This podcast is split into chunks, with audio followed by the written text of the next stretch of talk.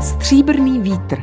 Se zajímavými muži si povídá Jitka Novotná. Poučné a přitom zábavné čtení o vodě, přírodě a jejich zákonitostech, stejně jako sondu do lidského společenství, zamyšlení nad přirozeností člověka, nad touhou pomoci a bohatství, bezohledností, ale také nad umem a vynalézavostí. To všechno jsem našla v knize Stopy bílého muže, jejímž autorem je hydrogeolog, publicista a pedagog, docent Zbyněk Hrkal. Dobrý den. Dobrý den.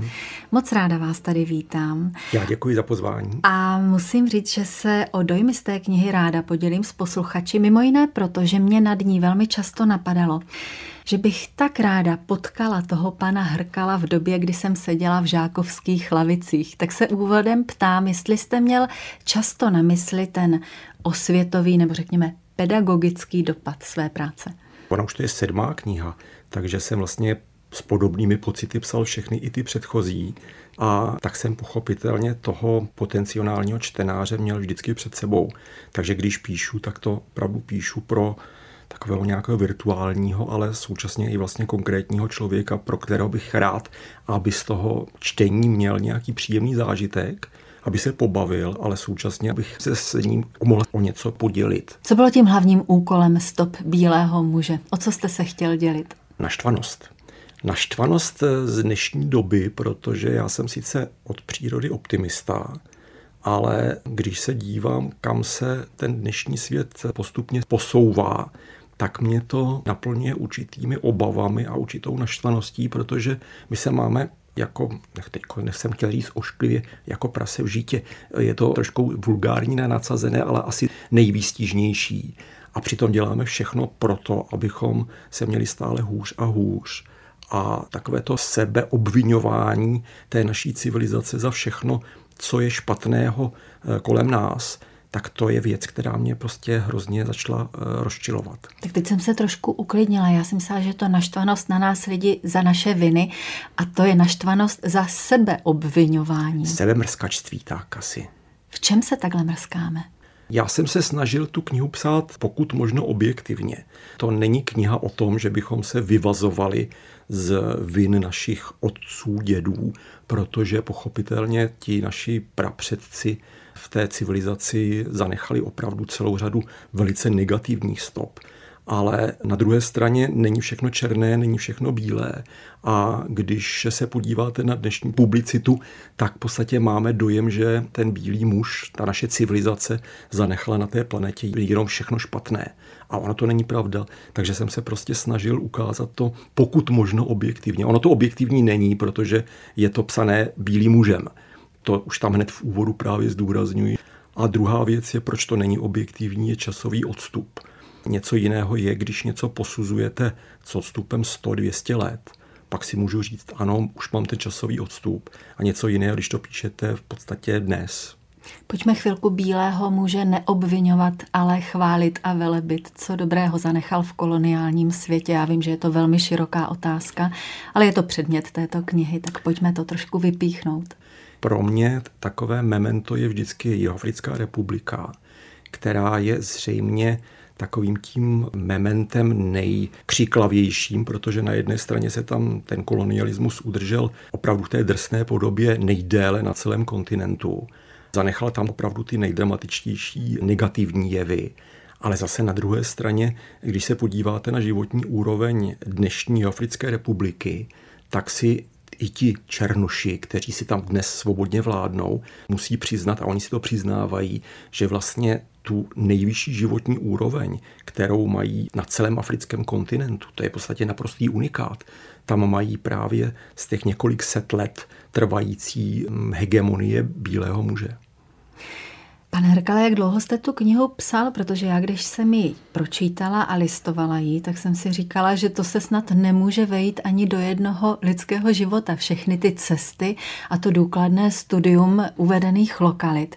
Možná bych tu otázku mohla rozdělit, jak dlouho jste ji psal fakticky a jak dlouho jste ji psal v přeneseném slova smyslu. No, ona zrála v hlavě možná deset let Psal jsem ji fyzicky skutečně čtyři roky, protože ten způsob psaní já mám většinou takový, že něco napíšu, pak to odložím a pak to přečtu, začnu to pře- přepisovat. Jste a, tak, a, takhle, a takhle si to vlastně předělávám sám sobě, protože z toho prvního čtení tam najednou vidíte spoustu negativ, neobratných formulací a tak dále. Takže nejlepší je tu knihu si nechat třeba půl roku uzrát a znovu se k ní vrátit. Takže ta kniha fyzicky vznikala čtyři roky, ale když se podíváte na ty státy, o kterých tam píšu, tak tam jsem skutečně působil Ono je to vlastně takový průřez celou mojí kariéru, takže když bych to trošku nadneseně řekl, tak je to kniha, která vznikala 30 let. Že těch států tam tedy je. Díky vám si vlastně znovu uvědomíme, nebo někteří možná úplně poprvé, že na vodní hospodářství musíme pohlížet nejenom z hlediska věd přírodních, ale i těch společenských a z hlediska historie a geopolitiky. Kdy jste si tohle uvědomil vy? Když jsem se dostal do těch rozvojových zemí a najednou jsem si uvědomil, že nestačí jenom tam vyvrtat studnu, přidělat k ním pumpu a ona z ní teče voda. To je to nejjednodušší ale to je řešení takzvaného fyzického nedostatku vody. Ale mnohem komplikovanější a především v takových těch rozvojových zemích bídného charakteru vis Afrika je takzvaný ekonomický nedostatek vody, což je problém, při kterém ten stát nemá vodu. On je obklopen obrovskými kvanty kvalitních zdrojů vody a přesto tam ti lidé umírají na vodou přenášené choroby a vodu nemají a ten důvod není ten fyzický nedostatek vody, ale protože ta společnost je v ekonomickém rozvratu, politickém rozvratu a není schopná se zorganizovat a ten vodní management dát do stavu, aby tu vodu přivedli k tomu koncovému uživateli. A to je mnohem, mnohem těžší, než ten první problém najít tu vodu a dostat ji k člověku. Víte, já jsem si vás pozvala v podstatě jako bytostného optimistu a dost to tak úplně nevyznívá, ale vy vidíte cesty, jak tento svět zbavit problémů s vodou, vidíte? Asi bych se nazval racionálním optimistou, což jsem si nevymyslel, to jsem ukradl Matu Ridlimu, tenhle ten termín, protože optimista může být i idealista, snílek. A já se rozhodně za snílka nepovažuju, ale přesto ten racionální optimismus sdílím, protože představuje myšlenku nebo filozofický směr, kdy vidíte nějaké světlo na konci tunelu, vidíte řešení. To znamená, víte, že se ten problém řešit dá. A to je to moje memento, které do těch svých knížek chci dát. Ale přesto jsem si vědom toho, že jsme obklopeni v podstatě systémem, který dělá všechno pro to, aby právě ten optimistický závěr šel někam jinam a prostě se nám to nezdařilo. Ano, jak často v té knize uvádíte, my lidé jako bychom se přestali být ochotní řídit zdravým rozumem. Hmm. Tak pojďme pro představu jeden takový příklad. Je to obrovská byrokracie, která ničí nejenom nás, ale ničí v podstatě celou planetu, protože my se snažíme tuhle ten nešvar, který je okolem nás, vyvážet i do těch rozvojových zemí.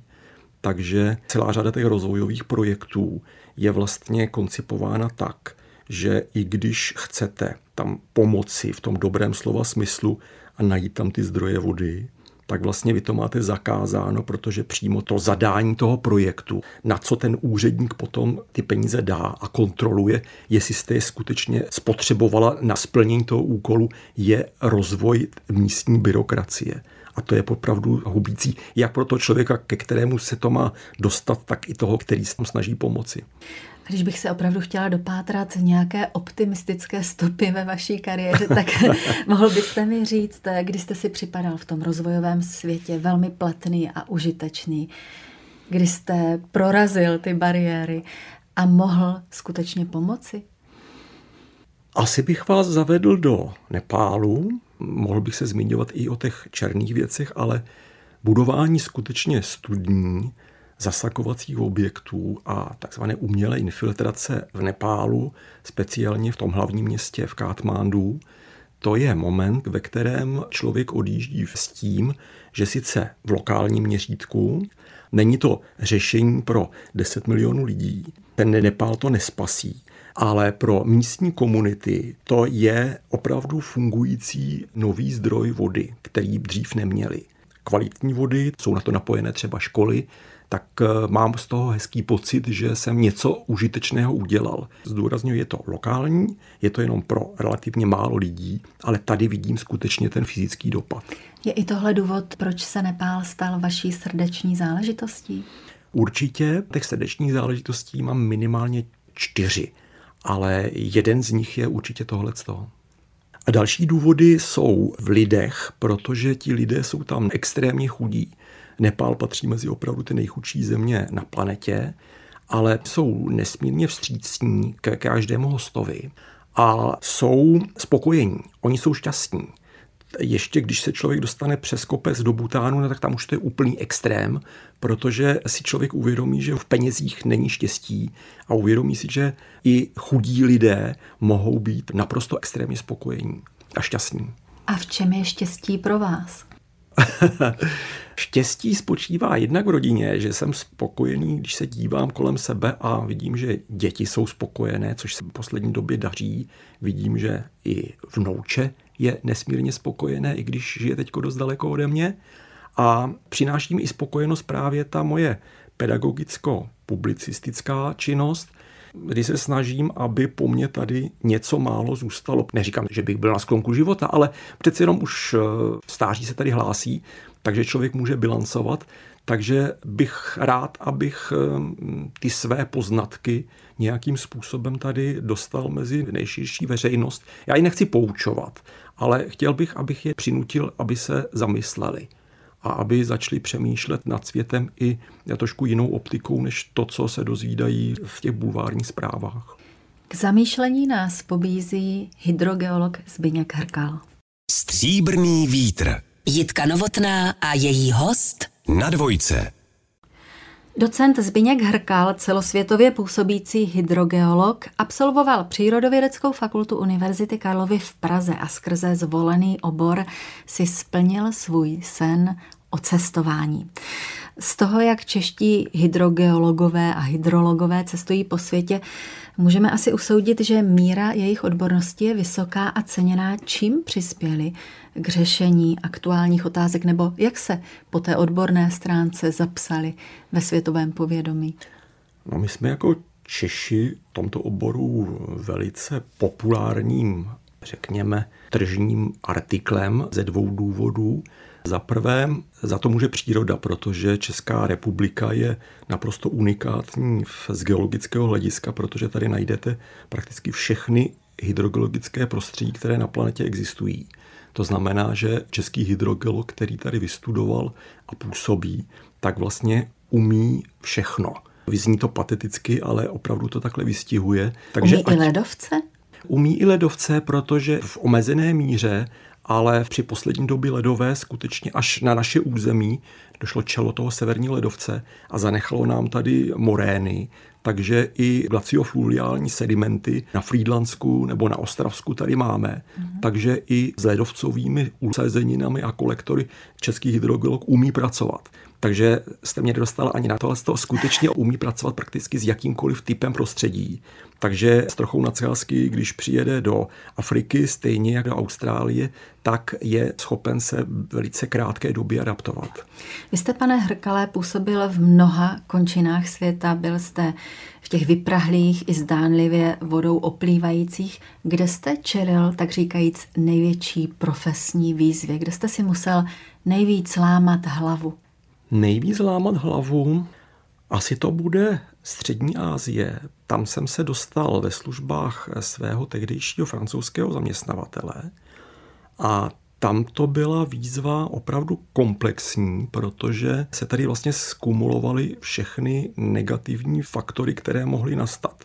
Byl tam opravdu nedostatek vody, protože ta střední Asie je skoro pouštní oblast. Oblast, která byla krátce po rozvalení Sovětského svazu, takže byla nesmírně komplikovaná po stránce politické. Kde přesně se pohybujeme? Pohybujeme se v oblasti Kyrgyzstánu, Tadžikistánu a Kazachstánu. Divoká sféra, ne? Speciálně s hranicemi Afganistánu, tak tam ty hranice skoro ani nejsou a přechod do toho Afganistánu je poměrně takový rozvolněný, tak neříkám, že by to bylo úplně něco o život, ale bylo to zajímavé. Já jsem tam vlastně působil ve formě hydrogeologa experta, ale současně pro ty francouze jsem působil i jako takový intermediátor, což znamená jako prostředník mezi dvěma světy. Západním, a to ani bych nenazval východním, protože ono to je vlastně kombinace muslimsko-komunistická a to je opravdu velice bizarní, takže to byli muslimové, kteří se upíjeli vodkou. Vznikala tady opravdu bizarní symbioza a přestože jsem tedy tlumočil z francouzštiny do ruštiny, tak jsem narážel na problém. Tady nebyl ani tak problém, že by si nerozuměli jazykově, ale oni si nerozuměli mentálně. A kulturně. A kulturně vlastně. Takže já jsem jim musel vysvětlovat francouzům, co tím asi ten místní člověk myslí, když něco říká. A tady jsem se vlastně dostával opravdu do nesmírně komplikované situace hydrogeologicko, ekonomicko-politické. Proteklo u toho hodně vodky? nesmírně vodky, protože ta úvozovká kultura té piatiky, toho ruského mužíka, ta tady opravdu zapustila kořeny. No o vodce jsem až tak moc mluvit nechtěla, o vodě rozhodně ano. Kde vás až třeba překvapilo nebo ohromilo, jak moc si lidé této tekutiny považují? Já si myslím, že ve všech státech, kde je nedostatek vody, asi nejvíc by mě napadl stát Izrael, který je pro mě další z těch států, které se mi dostali pod kůži a které miluju, protože to je jeden ze států, kde té vody je absolutní nedostatek. Je to sedmý stát na žebříčku z hlediska nedostatku vody, ale to je ten můj racionální optimismus. Je to prostě úžasné etnikum, že dokázalo s těmi nejrůznějšími inovacemi organizací společnosti ten problém s vodou vyřešit. Takže na jedné straně, ano, je tam absolutní nedostatek vody, ale přitom je to stát, který jako první na planetě se stal nezávislý na srážkách. On tu vodu si dokáže recyklovat, on si dokáže vyrobit. Je to ukázka toho, že se vůbec nemusíme nedostatku vody bát, ale musíme se jenom bát lidské hlouposti. Zopakuji to, nemusíme se nedostatku vody bát. Můžeme něco z biblické země přenést do našich podmínek navzdory tomu, že ty klimatické okolnosti jsou docela odlišné, ale nedostatek vody se řeší i u nás. Dají se některé technologické postupy zúročit i zde? Já myslím, že můžeme převzít prakticky všechno, co oni používají, pouze s tím rozdílem, že oni jsou opravdu tom stavu absolutního nedostatku vody a jsou ve stavu, řekněme, stresu. A v takovém okamžiku člověk vždycky ze sebe vyždíme to nejlepší a začíná skutečně jednat. A my sice tvrdíme, že nás zasáhlo sucho, určité sucho skutečně se tady objevilo, to já neříkám, ale vždycky uvádím tu historku, když jsem před dvěma lety jsem přivedl izraelské kolegy a ukazoval jsem jim, jak tady trpíme suchem, tak jsem je rozesmál. Tomuhle říkáš sucho? přijeď se podívat k nám do Negevské pouště. Takže ano, ty technologické postupy můžeme použít, ale my zatím k tomu přistupujeme nesmírně laxně a zase jsme zpátky u té byrokracie. My si vymýšlíme nejrůznější překážky, proč to nejde. Vy vidíte za roh jako hydrogeolog, tak pojďme si představit, že máte kouzelnou hůlku, která dokáže odstranit všechny administrativní záležitosti, legislativní třeba zájmy lobistických skupin a může opravdu přičarovat ty důležité účinné kroky. Které by to byly v našich podmínkách? Já tady vždycky uvádím jeden příklad a to je právě ten Izrael, který je průkopníkem v této technologii a to je využívání vyčištěných odpadních vod. Obrovský zdroj vody, který nevyužíváme, my vlastně splachujeme pitnou vodou, což je, dá se říct, celosvětový unikát. My si tu vodu nejdříve za drahé peníze dokonale vyčistíme na pitné kritéria a pak s ní splachujeme toaletu. A tuhle tu vodu, když si znečistíme, tak přímo legislativně přikazujeme, že ji musíme vylívat vyčištěnou do nejbližšího povrchového toku. A ona nám potom během třech, čtyřech dnů odteče mimo území České republiky, protože, jak je známo, Česká republika je střechou Evropy, takže nám to všechno rychle z toho vodního toku zmizí u sousedů. Takovýhle přepich si v životě nikdy nemůže dovolit eh, dnešní stát Izrael a proto asi 95% veškerých vyčištěných odpadních vod onou měrou recykluje a nejdřív ji využíval na zavlažování a teď už to dospělo tak daleko, že přesvědčil místní obyvatele, protože oni se tomu pochopitelně také bránili. Ono pít vodu z toalety nepůsobí zrovna nejvhodněji, tak po rozsáhlé popularizační kampani přesvědčili to místní obyvatelstvo a tu vodu vlastně vrací zpátky do vodovodních kohoutků. Ale u nás prý dřív bývala také voda rozvedená, zvlášť užitková a pitná. To já si ještě pamatuju, že ve Vysočanech někdy v 50. 60. letech to byly domy z 30. let, tak se skutečně takhle rozváděla voda dvojitým rozvodem, ale v současné době to by byl spíš si troufnu říct naprostý unikát.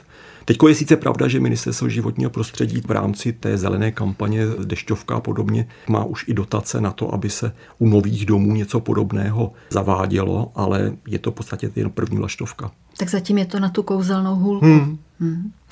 Když se, pane Hrkale, podíváte na českou krajinu, na venkovské oblasti, na města, z čeho je vám hezky u srdce a z čeho vás u srdce bolí? U srdce hydrogeologa.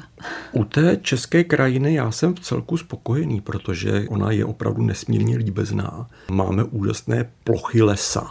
Ta zalesněnost, když se podíváte do stavu, v jakém byla česká krajina před dvěmasty, třemasty lety, tak ona byla úplně zdevastovaná, protože toho lesa jsme měli nesrovnatelně méně. Ale když se podíváte na kvalitu té krajiny, třeba na kvalitu toho lesa, tak to už je potom podstatně, podstatně horší, protože vidíte, že kůrovcová kalamita že jo, a především ten způsob hospodaření s vodou v české krajině má k ideálu už poměrně hodně daleko. A co mě uvádí opravdu v poslední době přímo v steku, to je zastavování těch nejúrodnějších částí zemědělské půdy v okolí dálnic těmi obrovskými logistickými centry. Má to v podstatě dvojí negativní dopad. Za prvé to zabírá tu zemědělskou půdu, kterou někdy v budoucnosti možná budeme potřebovat. A ten druhý je opravdu hydrogeologický, protože to jsou zastavěné, zabetonované plochy, které zamezují vsakování srážek do podzemí a které zrychlují ten oběh vody a ta voda potom bez užitku rychle zmizí z území našeho státu. Když mluvíte o tom betonování, vím, že se neptám pravého, ale jak mohlo vůbec naše předky napadnout betonovat koryta řek? No, to je zajímavé, protože to nemusíme chodit zase tak daleko. To je to období 50. 60. let, kdy se napřimovaly vodní toky, ty meandry se vlastně likvidovaly ale ten důvod sám nevím. A myslíte, že ty meandry se dají do krajiny vrátit relativně snadno? Je to jedna z mých prací, kdy vytipováváme právě takovéhle úseky vodních toků, které byly v té relativně nedávné minulosti takto zdevastované. Konkrétně můžu zmiňovat zmínit třeba tok Orlice nad Hradcem Králové, kde původně existovaly ty meandry a v současné době se za poměrně vysokých finančních nákladů ten tok vlastně vrací do toho původního koryta. Takže všechno je řešitelné, ale je to zase otázka byrokratická, protože se každý takový projekt musí projednat, schválit, získat na to finance a pak je to ekonomicky poměrně velice náročné. Hostem pořadu Stříbrný vítr a Jitky Novotné je hydrogeolog, docent Zbyněk Hrkal. My jsme byli zatím na povrchu, ale musíme se ocitnout i pod povrchem zemským, podívat se na podzemní vody. Co je jejich specifikem, kromě toho, že je my běžní lidé nemáme tedy na očích? No, vy jste vlastně odpověděla přímo na tu otázku, protože to je pro toho hydrogeologa ta výzva to je to, čím se náš obor liší od těch všech ostatních, protože my vlastně zkoumáme něco, co není vidět. A takový hydrolog to má v podstatě jednoduché, protože tu vodu v řece vidí, ale v okamžiku, když se vsákne, tak se dostane mezi pukliny, dostane se do průlin a se stupuje do hloubky. Může být v hloubce 5 metrů, 10, ale může se stoupit až do hloubek několika kilometrů. A k tomu, aby odborník, specialista pochopil, co se s tou vodou tam děje, tak musí do značné míry být nejenom matematik, chemik, ale současně musí mít určitou fantazii. Protože tím, že tam člověk nevidí, tak eh, si musí představovat, co se tam asi v tom podzemí děje. A i když má nejrůznější technické vymoženosti, geofyzikální přístroje a tak dále, tak vždycky při té konečné interpretaci těch výsledků musíte být obdaření určitou fantazí.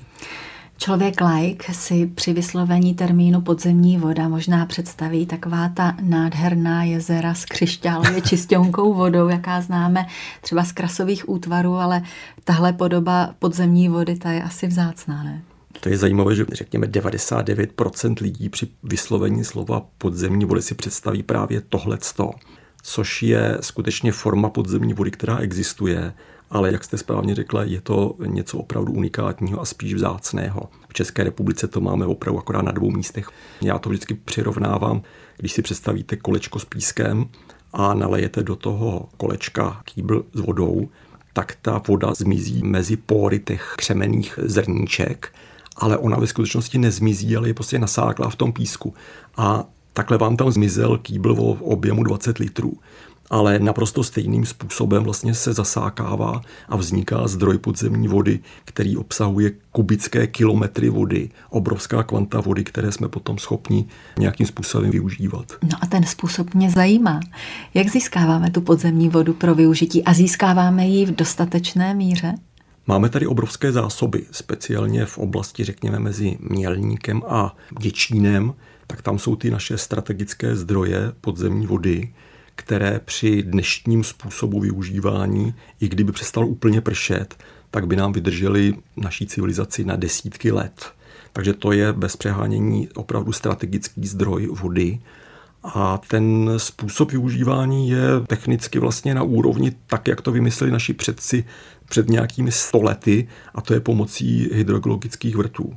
Čili vyvrtáme, když to řeknu trošku zase laicky, díru do země, tu vystrojíme nejčastěji plastovou nebo ocelovou trubkou, která musí mít nějakou perforaci, aby do ní ta okolní voda tekla a z té trubky mohu začít čerpat. A pak jsem narazila na technologii infiltrace. Infiltrace je technologie, která je stará, protože ji vymysleli Němci. Začali první používat konkrétně lipský geolog tým eh, na konci 19. století když si uvědomil, že jsme schopni napodobit přírodní procesy, ta technologie je jednoduchá, protože my zintenzivňujeme něco, co dělá normálně příroda, a to je zasakování srážkové nebo jakékoliv povrchové vody do podzemí. Protože ta podzemní voda má oproti povrchové vodě dvě zásadní výhody. První je, že odtéká z té krajiny pomaleji, takže ji tady udržíme v krajině déle.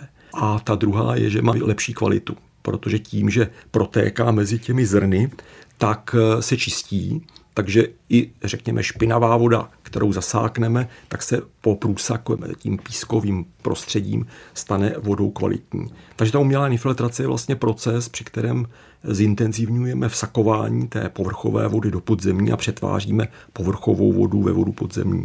Což mě přivádí k otázce, jestli umíme v tom vodohospodářství také efektivně naložit s tak neblahým jevem, nebo možná zdánlivě neblahým, jako je povodeň. I to je vlastně řešitelné, protože Tady zase může přicházet k roli hydrogeolog, protože jedna z technologií se nazývá vytváření tzv. suchých půdrů, kdy v krajině můžeme vytvořit hráz, která na první pohled nic nehyzdí, to není v podstatě betonová přehrada typu orlíku, ale je to třeba sypaná hráz, která když tam přijdete v době sucha, tak je to jenom takový val, který je velice nenápadný, zarostlý vegetací. A když přijde povodeň, tak eh, můžeme přesně i spočítat, kolik takováhle hráz zachytí té povrchové vody a vytvoří tady vlastně rezervoár, který se v daném okamžiku naplní. Tahle, tenhle ten objem vody přestane škodit na tom dolním povodí, protože se zachytí, ale přichází do té studie i práce hydrogeologa, protože musíme spočítat i jakou rychlostí se začne vsakovat do podzemí. Není to klasická hráz za účelem, aby se akumulovaly zdroje vody pro pití, ale ta voda se postupně začne infiltrovat do podzemí a vlastně nám zmizí. Mně připadá, že jste se teď úplně rozsvítili, jste začal mluvit o tom, jak to propočítáte a to tak mi napadá, jestli jste měl rád matematiku ve škole. Ne, ne, ne, ne, ne, ne, ne. Já jsem vůbec nikdy hydrogeologem nechtěl být. A proč jim jste? No, protože mě to vlastně dovedla moje praxe. Já jsem vždycky chtěl cestovat a vždycky mě bavilo psaní. Ale v době, když jsem začínal, což byla doba hlubokého komunismu, tyhle ty dvě kombinace byly smrtící, protože dělat žurnalistu v dobách komunismu, no to bylo příšerný. A cestovat v době komunismu prakticky bylo možné nejdál do Bulharska. Takže to byl ten důvod, proč jsem si zvolil geologii, protože geologie byl naprosto unikátní obor, který umožňoval i v dobách komunismu cestovat. A to se mě opravdu splnilo, protože v 86. roce jsem poprvé seděl v letadle a odlítal jsem do džungle socialistického Větnamu. 29-letýmu klukovi se povedlo dostat do prostředí, o kterým se normálnímu člověku nikdy ani nezdálo. Takže tenhle ten způsob práce mě dovedl k oboru, který jsem si potom vlastně vzal za svůj a dělám ho dodnes. A tak jste zkousl i tu matiku. Vidíte? Takže jsem už nějak pak zkousl i tu matiku. No. Stříbrný vítr. Jitka Novotná a její host Na dvojce. Voda rozhoduje o přítomnosti života ve vesmíru a je tématem našeho dnešního setkání s hydrogeologem Zbyňkem Hrkalem. Vy jste ovšem také spisovatel, autor nejen odborných a populárně naučných textů, ale také knih v takovém specifickém žánru. Jak byste ho vymezil? Zní to trošku teďko povýšeně, ale mně to přijde, že jsem snad dokonce vymyslel specifický hrkalův žánr, protože je to takový cestovatelský thriller. Já už jsem se o tom tady zmínil, že píšu detektivky, thrillery, tak nějak ze života, protože se odehrávají všechny v prostředí, ve kterém jsem působil. Je to většinou psaný v ich formě, takže se tam pohybuju vlastně já sám a mý známí se u těch knížek velice často baví velice dobře, protože tam zažívají historky, které skutečně proběhly a dokonce i někteří mý známí se tam najdou.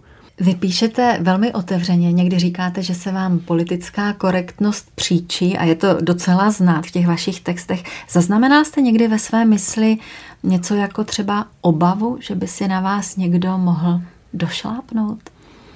No pravdou je, že ty moje knížky jsou, řekněme, provokativní, jsou opravdu politicky nekorektní, protože říkám, že jakmile si civilizace začne zakazovat, pojmenovat problém, tak je na cestě do pekel, protože tím přestává mít schopnost ten problém vyřešit. Takže eh, se snažím, aby ty knížky upozorňovaly na nějaký problém, který já osobně cítím, já tam většinou nedávám řešení, spíš se snažím, aby ten čtenář se nad tím problémem zamyslel a zkusil ten problém nějakým způsobem sám dořešit. A speciálně u první knížky Cesta černého zlata, tak jsem tu knížku napsal vlastně pod pseudonymem, protože jsem si říkal, tady už vlastně otvírám pandořinu skřínku a to, co jsem si vymyslel, tak pokud to skutečně takto je a takhle to bude fungovat, tak si můžu začít zahrávat i s bezpečím své rodiny a podobně. Ale ono to ku podivu prošlo. Přestože se to v podstatě naplnilo, ta hlavní myšlenka toho thrilleru se skutečně udála a ty osoby, které tam vystupují, opravdu dopadly přesně tak, jak jsem předpověděl, tak eh, přesto vidíte, že tady sedím. A co vás přimělo k tomu odložit pseudonym?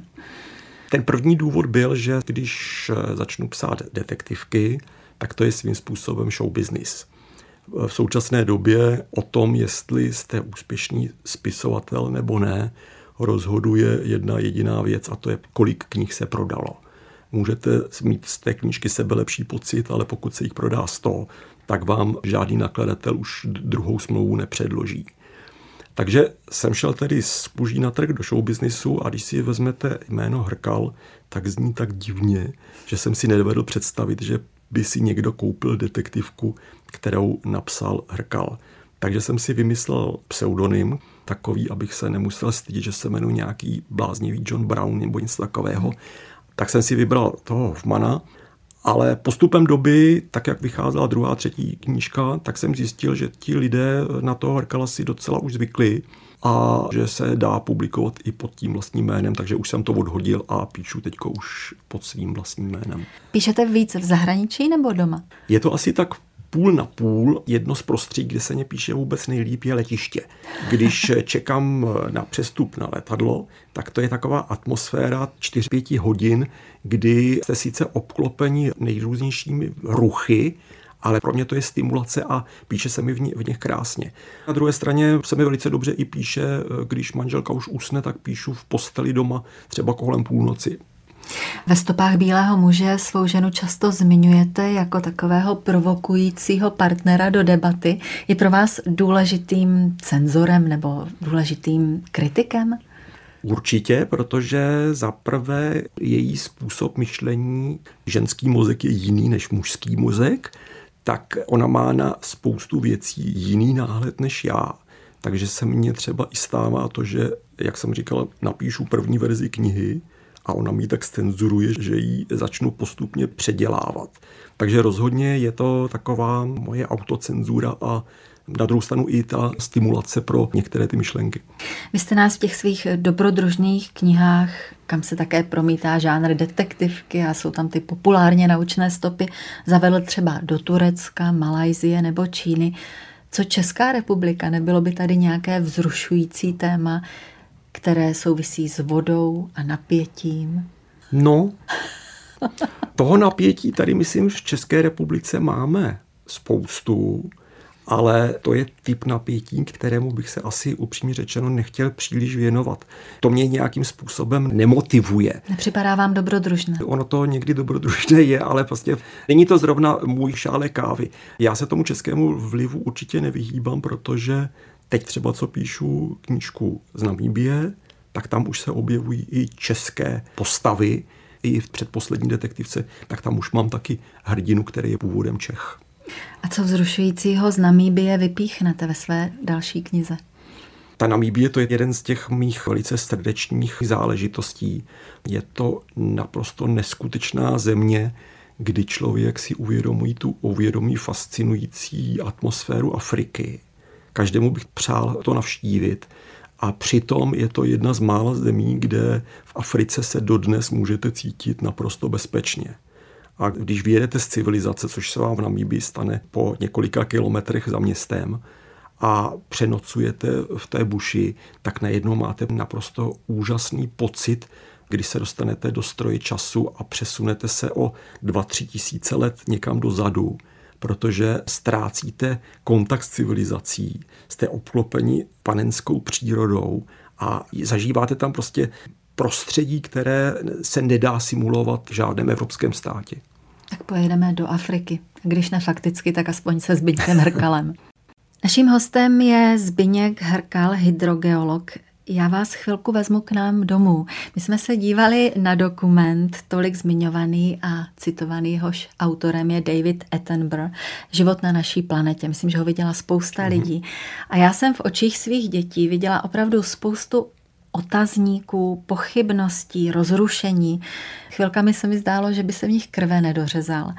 K čemu máme děti vést v tomto našem světě, který je plný takového strachu, obav, nejistot?